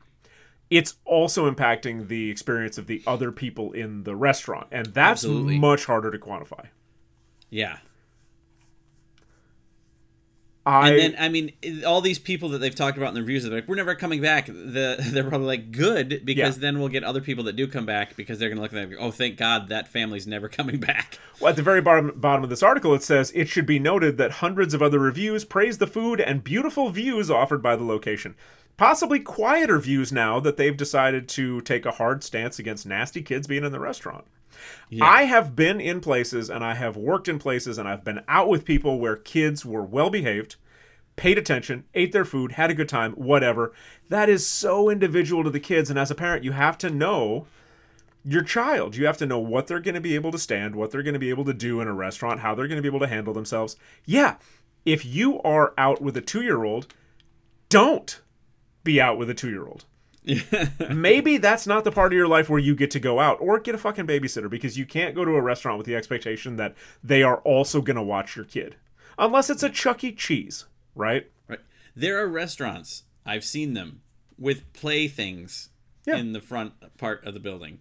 Many of them. Yeah. Some of them end with king. Some some of them end with fillet. but uh, you know, there are places to go with kids that are rambunctious or whatever like that. Um, and I do think it is also telling that they didn't just ban kids. They didn't say Yeah. no one under whatever age. So they weren't trying to prevent all children from coming. So it's not like they hate children. Right. Um, see, okay, th- these are the other policies. Now that I'm really looking at this image, so you tell me what any of these tell you, uh, or what you can infer from any of these. First of all, Mr. Pibb. uh, okay, that's not a real one. Two and a half dollars for a drink seems actually like relatively well, or you know, low price for a drink at a Yeah. uh, sit down restaurant anymore. Um, gratuity of 18% may be added to parties over six, separate checks, and birthday menu. So I'm presuming birthday menu because it's capitalized has some sort of a thing where consistently people bring in a cake that needs to be cut and served. Oh, that was one of the other things it says, right? It says no, uh, um, no store food permitted in dining area. Yeah. So, So I I'm, don't- I'm also guessing they have a separate room for stuff like that. Yeah. Be respectful to staff, property, and self. No respect, no service. Love the policy. Um, cash discount. So they it says that they have their regular price includes a 3.5% non-cash adjustment. They offer savings when you pay with cash. So if you pay with cash, you're going to get a 3.5% discount. And I love that because I have started paying with cash like farmers markets, mom and pop owned places because credit card fees I bet in the next oh, let's say 6 months, we start seeing serious movement congressionally or in the Senate to do a credit card fee cap because credit card companies are the new gougers just like eggs were just like milk was just like meat was for a minute where credit card fees have just been creeping up. And so, I mean, 3.5% is not bad for a credit card fee. And so, if you're paying cash, this restaurant is saying, look, we're building in the credit card fee because we're being charged it. And so, that shit's dumb. We're going to make you pay it. If you pay, if you decide you want to pay with a credit card, you're going to be paying the credit card fee. And they said, we're just putting that on the menu. It's built into the prices. But if you want to pay cash, we'll cut you in on the the difference there, which is great. That's tremendous. Yeah. It's better. This is a we've talked about this before too. This is way better than having a thing on the menu that says, if you're paying with a credit card, we're increasing this by three and a half percent. Yes. This is a better sell on that, which is, yo, you want to pay us cash? You want to keep Uncle Sam out of this deal? We're gonna cut you a deal. Yeah. And I guess not Uncle Sam, Amex, fucking Visa, Yeah. whoever. Yeah. Um, and and you know the junk fee stuff just recently passed for uh, doing away with a lot of junk fees. Although I I don't think it applies to utilities yet, which is a shame because Right. my u- utility bills are. I used four dollars worth of gas um, last bill, and I still paid uh, over twenty dollars, like twenty one something for uh, my four dollars worth of gas. Um, and I get that there's other things involved in that, but still, it seems like gouging. Um, so uh, yeah, I and I agree that the discount is much better than what an added fee. Yeah. Um, so here is the other thing that I think is interesting, and I think is telling a little bit um, in terms of the nature of because it's easy to be like, oh, this guy must hate, he must be, or, or gal or whoever it is that owns the place. The owner must be this terrible person, this troll or whatever. I will say they didn't black this out, and I can tell you the password to their Wi-Fi is silly beans. Yes. So anyone choosing silly beans for a password can't be all bad. Correct. Yeah. It uh, it also there's no purer pleasure that is just like completely guilt free and you get to just bask in it for a moment than when you're out at a restaurant and someone else's kid is running around being crazy and that kid gets hurt. That pleasure that you feel is completely guilt free. That kid is getting what's coming to him. You had nothing to do with it. And you know that kid has not really learned a lesson. You know the parent has not really learned a lesson. So you don't even have to feel good for them, which would take it away from you a little bit. It's just pure Schadenfreude. It is tremendous. So they're missing out on that. I guess. But uh it's got to feel pretty good to charge people that that fee. Oh yes, absolutely. Yeah, yeah. and then hope to like don't let the front door hit you on the way out. Uh, Gratuity of 18% may be added to parties over six separate checks. Um, I approve of both of those things, and especially the separate check thing because you do separate checks, everybody thinks somebody else is getting the tip, Yep. but not anymore. Yeah. And it's not even twenty percent. It's eighteen. No, I like all of this. Uh, I have to say that aside from how subjective it is, I fully support this. I would I would want to know what the owner thinks of as being bad behavior, but besides that, I support this. Yeah, and uh, the the other one on here that uh, um, uh, the owner came out and told me he was adding fifty dollars to my bill because of my children's behavior. My kids watched a tablet until the food arrived, ate their food, and my wife took them outside while I waited and paid the bill. Uh, omitted comment about owner. Disappointed by the experience. It's like I'm sure that that might be. I mean, that's definitely a sanitized version of what Yeah, actually yeah. happened. Um, this person is is is. I'm you know ninety percent sure that that's not how that went down, but Right. Oh, self-reporting is always wildly inaccurate. Yeah, I love the occasionally I'll see a thing that's like uh, when uh, owners on Google uh, um, or or whatever Yelp talk back, and that's you know someone will be like, "This is what happened," yada yada, and they're like, uh, first of all, no, I know who you are. This is actually what happened, and you need to, uh, you know, we hope to never see you again or whatever." Right. Right. We've talked about some of those that we did at some point, I think, but uh, yeah, it's it, the the word getting out the, to not bring your children because that was another one. If you have children, avoid this place at all costs. I'm sure that the owner's not sweating. Correct. Um, you know, because that's also a signal then to people like, oh, but are there going to be kids? No, or if there are, they're going to be well behaved because they've set a standard. All right, I'm looking at their Yelp reviews right now just because I I was curious. Uh, except Yelp Yeah, especially is, since the article came out. Yelp is very difficult to use, which doesn't bother me too much because I generally don't use it. But how the hell do I get to the actual reviews? Where are they? Oh, you know, they may they may be uh, if this article's come out and people are uh, spamming them somehow or writing fake reviews, they might have turned them off or something. No, you know what it is? They keep wanting to. Here we go. They keep wanting me to download the app instead of actually being able to read the reviews. That's some bullshit right there. This is why I don't use Yelp. Fuck Yelp. Once again, I'm not reading the reviews. Um, I I agree. Like this is that thing that you do and you charge a couple of times, and then word gets out, and then people who like know that they've got disruptive kids avoid it and then they get to pretend like something's being withheld from them. So everybody wins. The restaurant doesn't have disruptive kids and then those bad parents get to be like well i don't even get to go there because they would probably hate my kids. Be like yeah they would probably hate your kids. So th- this feels like an everybody wins kind of situation. Yeah. Okay, so I I just looked on the desktop version. I agree that everybody wins. Um, and it does have an unusual activity alert. This business recently received increased public attention, which often means people come to this page to post their views on the news. While we don't take a stand one way or the other when it comes to this incident, we've temporarily disabled the posting of content to this page as we work to investigate whether the content you see here reflects actual customer experiences rather than recent events. Please note we will apply the same policy regardless of the business and regardless of the topic. Um, if you're here to leave a re- review based on first-hand experience with the business, please check back at a later date. Um, they their one stars do outnumber their five stars currently, um, but oh yeah, like this person, um, Jessica L from Denham Springs, L.A., um, leaving a review for this place. And where is it? Georgia. Yeah. I wouldn't I wouldn't be shocked if this place poisoned the food it serves with human sterilization chemicals. Great. Wow. That is an Uh, accusation right there. Yeah. Uh, Jessica, don't leave reviews. That's not this isn't a place for your diatribe. Right. Go back to QAnon. Because that's not what Yelp is for. Although comparing Yelp to QAnon, that's you know, that's that's almost an overlapping circle.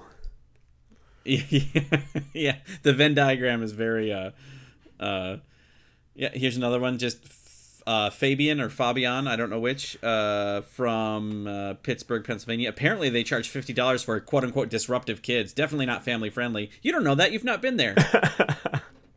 so, hey, Stephen K, that's me. Oh man, Burbank, did you review this restaurant? No, they have a picture of Curly as their thing. Someone's stealing my vibe. I was gonna say, that is you. Owner is a, disgrace and can't control himself. If you want lessons on how to make business fail, hang around this place. Well, you're in Burbank. How do you know anything about the restaurant? So yeah, they are getting hit by um, some stuff, but uh, well, it'll it'll settle down, and hopefully they'll be able to actually weed out the ones that are fake. Yeah. And in the meantime, people who have disruptive kids are probably getting all self righteously upset about this place and not going. And again, everybody is winning because the restaurant is not going to get people with those kind of kids in. Great. Yeah. I work with children. That's what I do. Some of those children are upwards of 70 years old, but I work with children. And we have almost 400 kids at the school where I work. And I can, off the top of my head, tell you that I've got about five who are a problem. Because, ladies and gentlemen, I'm sorry, we all want to think of children as being these special, beautiful little angel things, and they're just not. Some of them are, and some of them are not. there is such a thing as bad kids. Where do you think bad adults come from, right?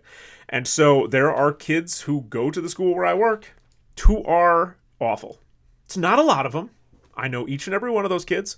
They are not so much a problem for me because I'm not in charge of the kids. My role is to feed them. Whatever happens in the dining hall while they're not actually being fed, that is the responsibility of school employees, not me, right? But I know who these kids are. And that just happens. In in any sort of a population like this, you have people that are great and you've got people that suck. Uh, as a restaurant owner, if you can keep the kids that suck out of your restaurant, yes, you're going to try to do that. I get it. Yeah. For sure. And also, it would be kind of cool to be an adult and take kids into that restaurant and have that restaurant not charge you that fee. Be like, haha, I won. My kids are Yeah. awesome. You would know. You would have proof that your kids are good. I'm a good parent, Yeah. according to this restaurant. According to some restaurant in Georgia, yeah. yeah. It's you have to know your kids. I've said this for years. If you're going out to eat with your kids, you have to know your kids. You have to know their tolerances. You have to know what they're going to like to eat. And if not, you are being disrespectful to the restaurant, to whoever else you're taking out to dinner, and everybody else in the restaurant. If you go to a sushi place and all your kids want is chicken nuggets and they can't get them, and so the kids freak out and they're running around the place, you are wrong. And yeah, you should be charged 50 bucks. Make Yeah. better decisions before you walk in the door. Well, I was just going to ask, yeah. So, like, how do you feel about kids menu? Because if we're talking about sort of a, a shift, if it happens in in sit down restaurant, full service restaurants, then I would say you don't don't you don't need a kids menu because you don't have to cater to that. Yeah. Uh, and and if you have a kids menu, menu, charge as much as the adults. Like don't don't charge less for it because if they're going to bring a kid to eat there and they're going to eat that food, then charge them like they're an adult eating that food, and that that might be enough to keep kids away. Yeah, I mean, I've said this for years, which is all restaurants don't have to be everything to everybody all the time, right? So like there was a there was a thing that we haven't talked about at all, but uh, has now come to me in a couple of different forms, which is there's some guy.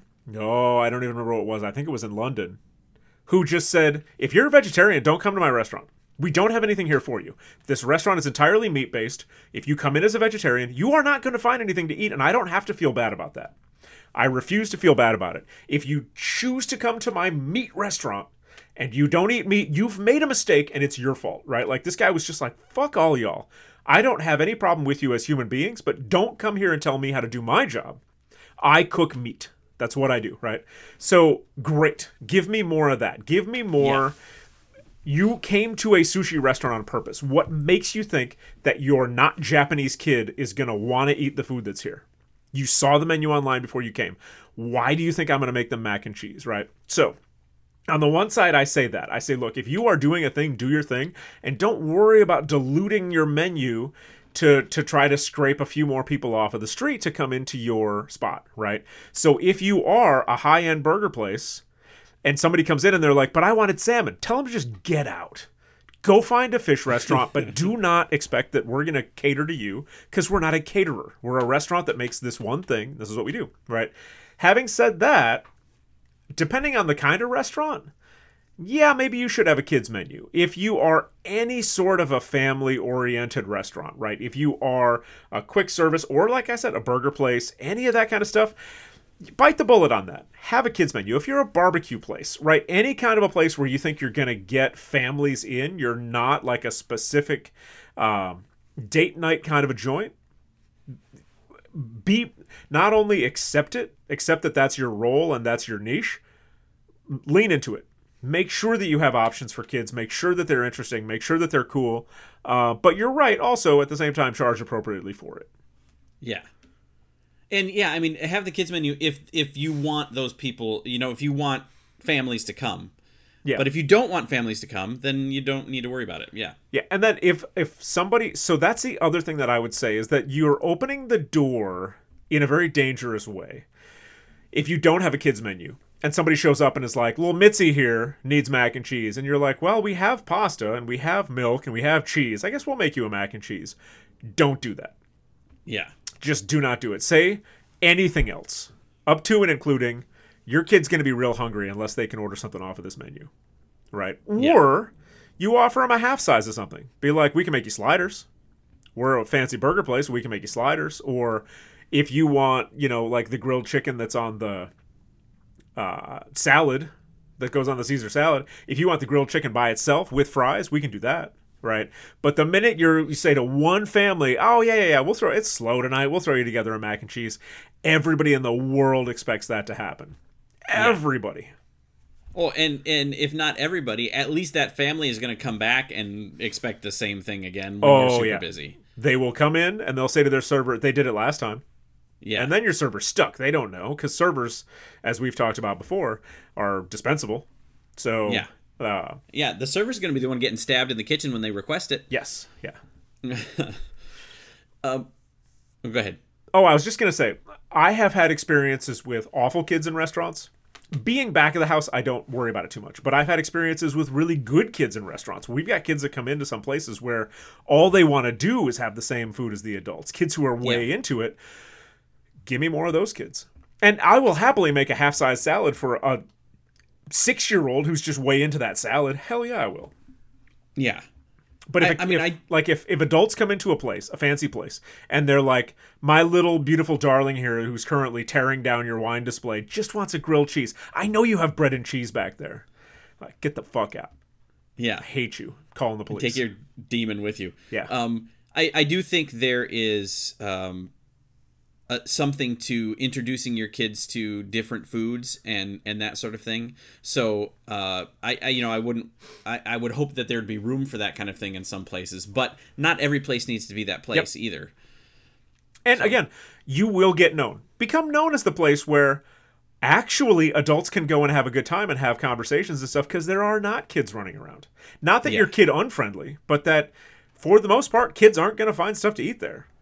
Like we Yeah. went to for my anniversary this year, we went to a restaurant called Eden, which is a fancy restaurant. We dressed up for this, and my kids went and they ordered off the menu and they were polite and they had a good time. But my kids are older too. My son's 14, my daughter's 11. They're older. Would we have done that five years ago? Probably not. There wouldn't have been anything on that menu for my daughter. You know, she ordered a big ass steak. Actually, the meal she had was probably better than the one I had. but like, you have to know that as a parent. You have to know that, or at the very least, be conscious of it. Right? Be conscious of the fact that like your kid's probably going to try to tear the place up. Don't take your child out. You don't have to. You don't have to take your kids out to restaurants. Yeah. And you shouldn't. babysitters are for. Yeah, and you shouldn't think that that's like something that's owed to you either as a parent. Like, well, I I should be able to take my child anywhere. No, you really shouldn't. Like, not every place is set up for kids. Simple as that. Yeah. And and thank goodness because uh, I'm too big to fit in child chairs. Bingo. Yeah. So it's okay. and it's like I've been saying for years, ladies and gentlemen, as a customer, when you walk into a restaurant, if you want something that they don't do, it's your fault. You had every moment of your life before you walked into that restaurant to figure out what that restaurant does. You chose to walk in there. If it is a steakhouse and you walk in and you're like, damn, I really want some sushi, you are in the wrong place and you did that. It's got nothing to do with the restaurant. They don't owe you a fucking thing. You need to get up and walk away and go to a sushi place if that's what you really want. Do not expect bonefish to make you a pizza. Just don't do it. It's not what they do. Yep. If you go to a Jiffy Lube and you want ice cream, they're going to look at you like you're crazy. I feel like restaurants should start being more like that. If you go to a deli and they're like, you know what I really want is a steak, and the deli's going to go, get the fuck out. You cannot have a steak here. We don't have it. We're not going to pretend like we do. We're not going to carve a ham into a steak and pretend to grill it. That that needs to be another um, line on that menu that wasn't there. Is ordering off menu fifty dollars. It's like, Yeah. yeah, sure. We'll make you a terrible grilled cheese sandwich, and we're going to charge you fifty dollars for it because Right. it's not on our menu. But yeah, if you want to give us fifty dollars, we'll make you. But we're not going to make it well because we don't care because that's not what we do. Yeah. So yeah, American cheese on top of some white bread that we've microwaved. Here you go. Probably the single worst thing anybody can do in a restaurant, and I, I hold this to be true, and I always have. Part of it is pride, part of it is arrogance on my part, but it's also just true.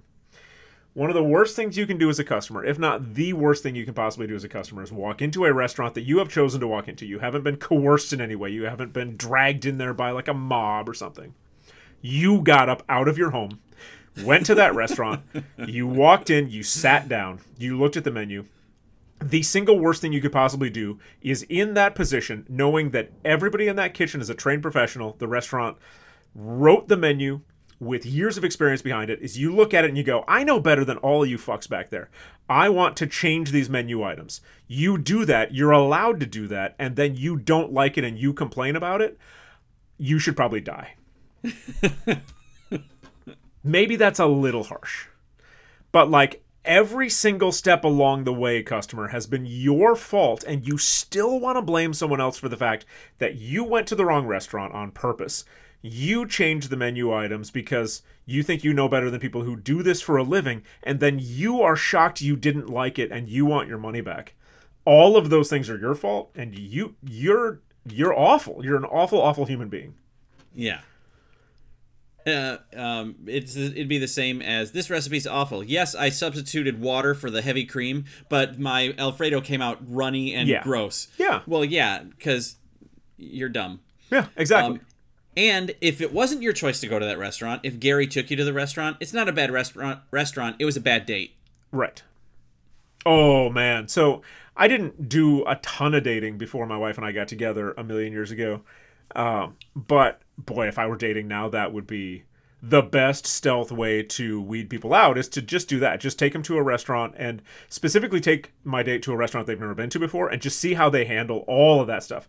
How they behave toward the server, how they order, you know, whether or not they're making a bunch of mods, that kind of thing. Because if that's what you're going to do, no second date. Yeah. Not that I want that person to die. No second date. I like it. That's your stand-up catchphrase. Yeah, exactly. Not here's your sign. You might be a redneck. No second date. No second date. If you go to a restaurant and you have to bring your own condiments, no second date. Yeah, well, and I just don't understand. There's so much trust involved with going to a restaurant. You are trusting the people in the back of the house to make your food and have it not hurt you. You are trusting the people in the front of the house to get your order right to communicate to the back of the house. You're trusting them to bring you the right drink, to that everything's going to be clean and all this kind of stuff. However, at the same time, you're going to go, well, I want the salmon, but I want it with the starch from this dish and the sauce from this dish, and I want a little bit of the salad from this other thing. And it's like, who do you think you are, and why don't you trust these people to do their jobs? Yeah. so much of the job has already been done. When you choose to go into a restaurant, you've already chosen that restaurant for a reason. You want to go to that place for some reason. Is the reason because you have decided you want to fuck their menu all up? That's a weird reason to go to a place. Yeah. I don't I don't understand. if you're trusting the restaurant already to feed you and not hurt you, trust that they know how to do it and they've put together the dishes in a way that makes sense and is going to be good. Don't mess Yeah. with them. You don't walk into the dealership and say, "Look, I want the windshield from the F150, but I want the bumpers from the Bronco, and I want the steering wheel and the body from the Mustang." Because you know what? None of that's going to work well together, and that's how we get the Cybertruck, which is Right. ugly as Yes, ugly as truck. yes. um. So uh, yeah. Oh, uh, so switching gears a little bit. Yes. I was going to say, I, I'm getting real ranty, so you probably should switch me. Is it ever okay to leave a review for a restaurant you haven't been to? Like, what would make that okay? For instance, if, say, the guy running the restaurant at some point in his life had a rape room upstairs, Right.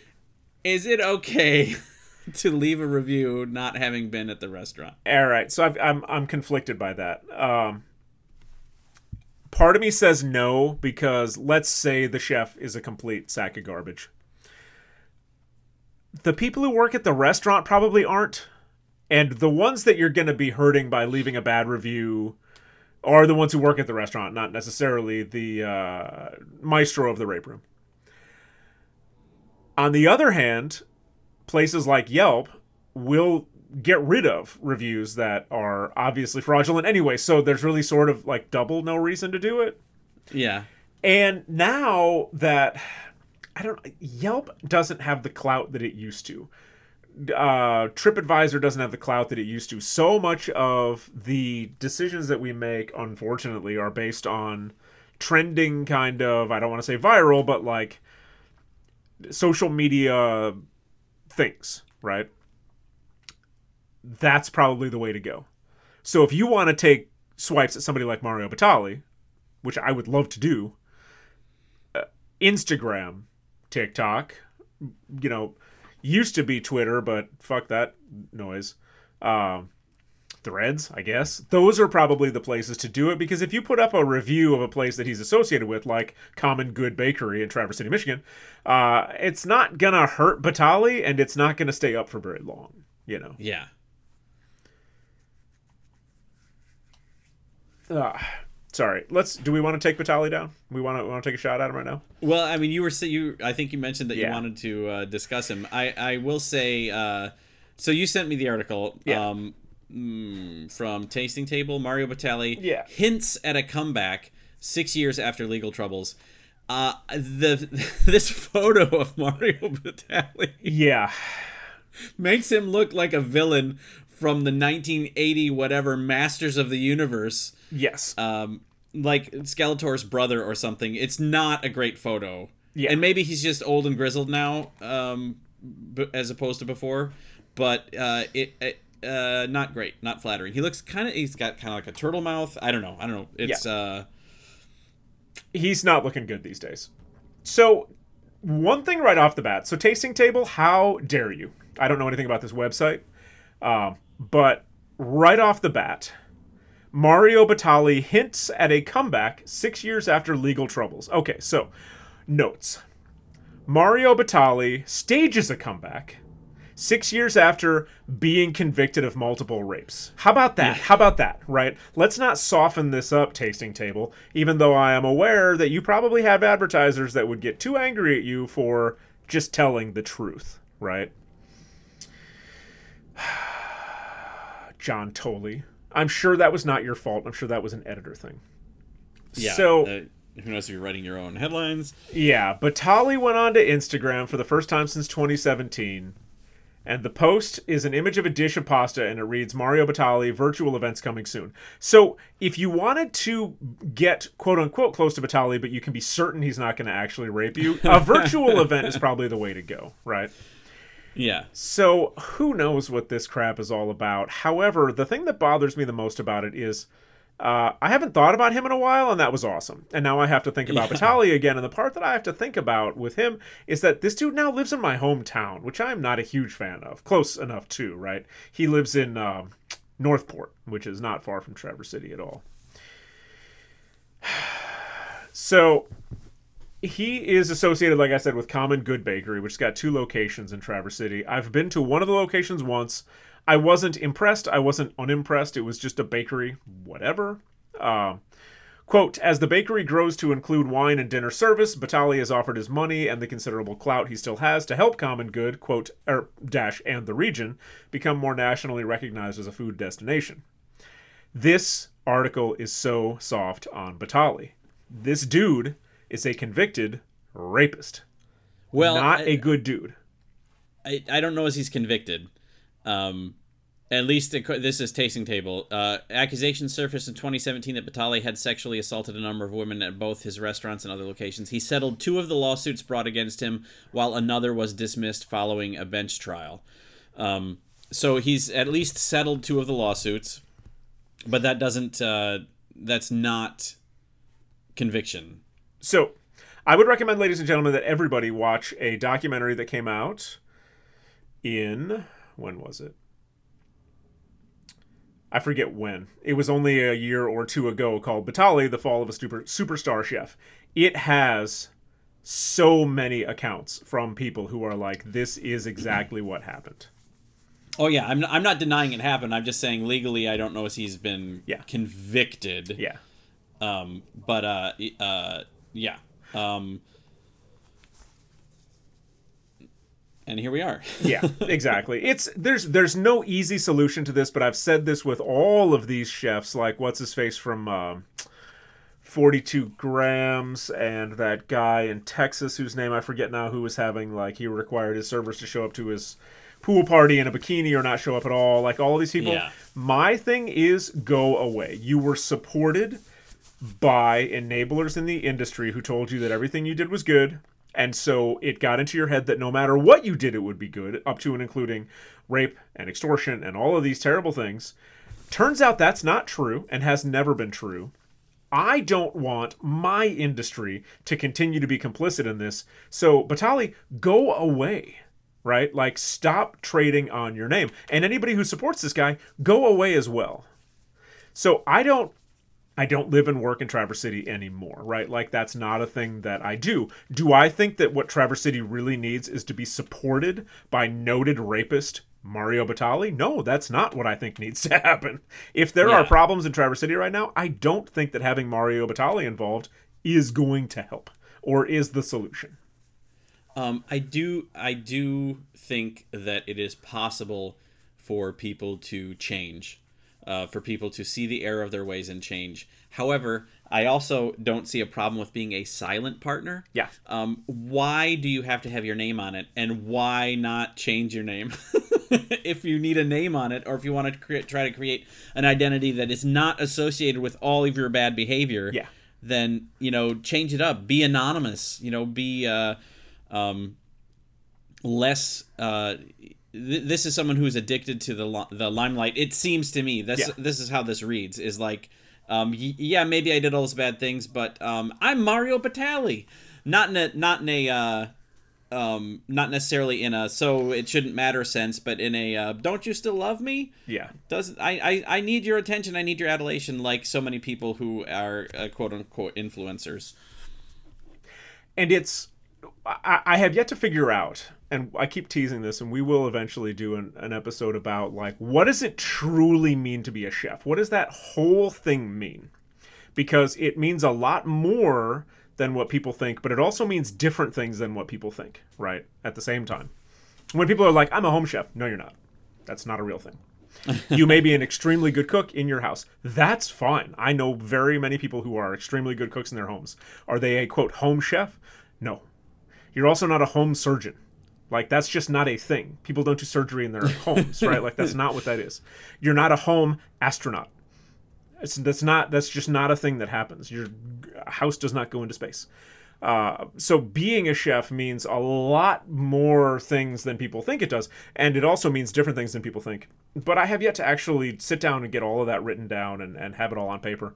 However, the way that it's been loosely defined in my industry so far, there is also this level of infallibility involved with it, where it's like, well, that's Chef Mario Batali. Whatever he's doing must be right. No, that's also just not true. And so figuring out a way to take the guy and separate him from my industry and be like, that's what a criminal is. That's just a criminal. And he needs to go away and quit being such a loud criminal, but excusing his criminal behavior because he's a chef. Like, get out of here with that. I don't need you taking what I do and using it as a, security blanket for yourself. Uh uh-uh. uh Bothers me. Yeah. Bothers me so bad. Would it be not really poetic justice. Would it be uh, irony, ironic, if you discovered that Mario Batali's pen name is whoever wrote your Pokemon cookbook? that would be amazing. Actually, I, I would then read all of them because then at that point it'd become a cipher. I could figure them out. Oh, so he likes uh, salty babka. That that explains something. right. But like we had discussed this back when we were talking about what's his face from Forty Two Grams, whose complicated, disgusting last name I can't even remember right now. Going away in that sense can just mean what you were saying. Take your name off of it. If you have to cook for a living, fine. Go be the executive sous chef at a Four Seasons hotel in like Omaha, Nebraska. And just yeah. do it. Just do the work. Shut your mouth. Don't like you've lost the celebrity part. You're not famous now, you're infamous. That's different. It's bad. Yes. It is yes. never going to be good again. And anybody who does still support you knowing what you did is also bad. You're surrounding yourself with bad people. And that's at this point anybody who's like, "Nah, Mario Batali's pretty awesome." You're a bad person. You're supporting a bad person. You are the company you keep you're bad. You're a bad person. You've decided that you're a bad person. Fine. That's fine. Mario Batali, if he needs the money, partially invest in a bakery, help them with like their equipment and their uh, marketing or whatever, but keep your name off of it. You're toxic. You're gross. Get out of here. Yeah. And, and and even even like I said, even if you you feel like you have done everything you need to um, to uh, right the wrong, yeah, um, then there's no need to try to cash in on on the name, um, which is all all it is. Like, yeah, help them out. And Yeah, keep your name off it. Um, change you know go be a sous chef at a, a, four seasons change your name or go buy a nickname in your middle name or whatever yeah. so that people can't google you and find the stuff if you're worried about it um, uh, but flaunting it or or um, you know dining out on your name yeah yeah yeah is uh like you said, you're not you're not famous. You're you're infamous, and you're you're hoping people forgot. Yeah. The terrible things that you did. But I mean, I believe, although we don't watch Food Network anymore, I mean they they scraped him from uh, Iron yeah. Chef. So I don't know if any of his episodes are airing again or not. But um, for a, a long time there, at any rate, and maybe still, uh, you couldn't find a Mario Batali episode of Iron Chef, which I thought was fine. That's great. There, yeah, there are a bajillion episodes of Iron Chef. That's do away with the Bobby Flay episodes too. I'm yeah. fine with that. well, that's the learning from mistakes kind of stuff because like WB Max, I guess now because HBO owns Warner Brothers. Yeah, there you can still get a hold of some of these old old WB cartoons that were that are like right now they're pretty racist and they just have a little disclaimer on them that are like you know what these are of their time you're gonna see Bugs Bunny saying some shit that's not cool, right? Sorry, watch at your own risk. However, there are some episodes of those cartoons that they do not air anymore because they're just like, you know what? These were probably wrong when we did them, but nobody was watching. And now they're extremely wrong, and we're just not gonna have them. And there are people who are pissed off about it, and I would say those are bad people too. But like, Mario Batali having uh, the Food Network pull his episodes of Iron Chef great. I wouldn't put up a disclaimer saying, "Oh, this this real rapey guy is on this episode, so be careful." Although that would be kind of funny now that I'm saying it out loud. But just pulling him, totally appropriate. To just be like, you know what, we're not giving this guy any any oxygen. We're not blowing him up at all. He just we're we're just cutting it right off. Could you could you just redo all of the uh, the commentary as well? Be like, when when Mr. Bat- when Chef Batali is not at his restaurant, he enjoys sexually assaulting women upstairs. right, exactly. Or like, what was that uh, zombie heist movie where they didn't like somebody, so they completely CG replaced him with Tig Notaro?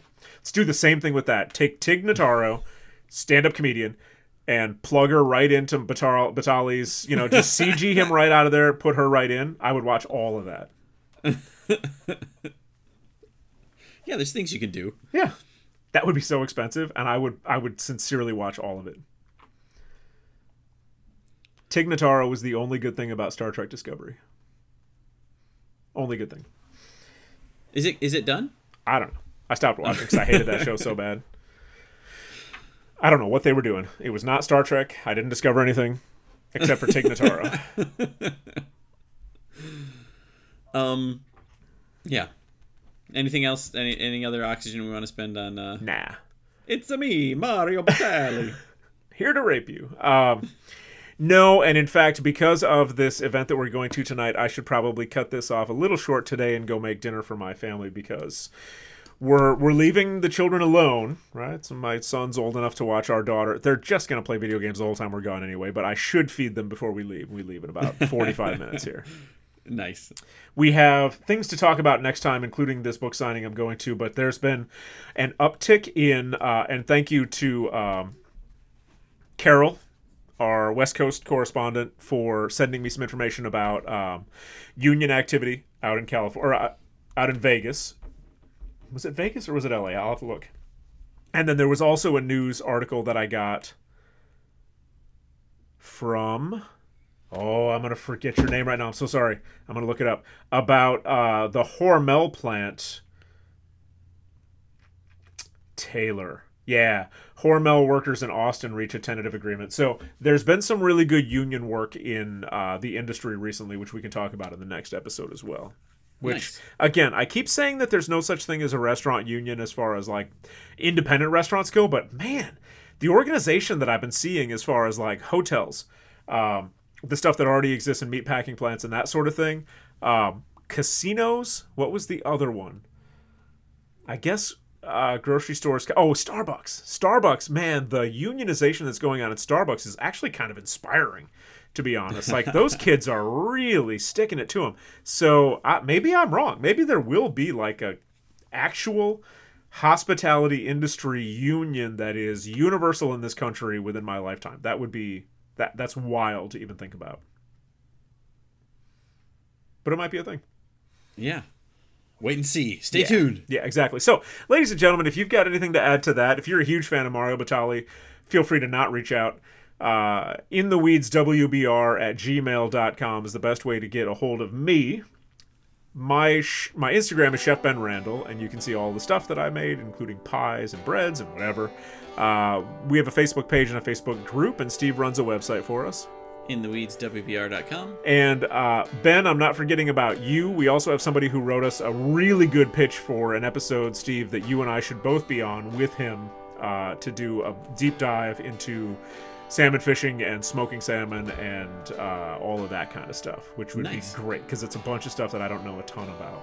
But we'll, we'll need to, to schedule that one. So if you want to be on the show, ladies and gentlemen, there are opportunities for that. And again, we're always looking for other voices. One of the greatest things about this industry is there's so much to do. It's such a broad work experience. I, I would love to have more people on to talk about what it's been like for them.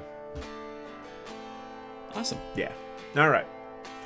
So until then, for In the Weeds with Ben Randall, I am Ben Randall. And I'm Stephen Cadwell. Talk at you next week. Bye bye.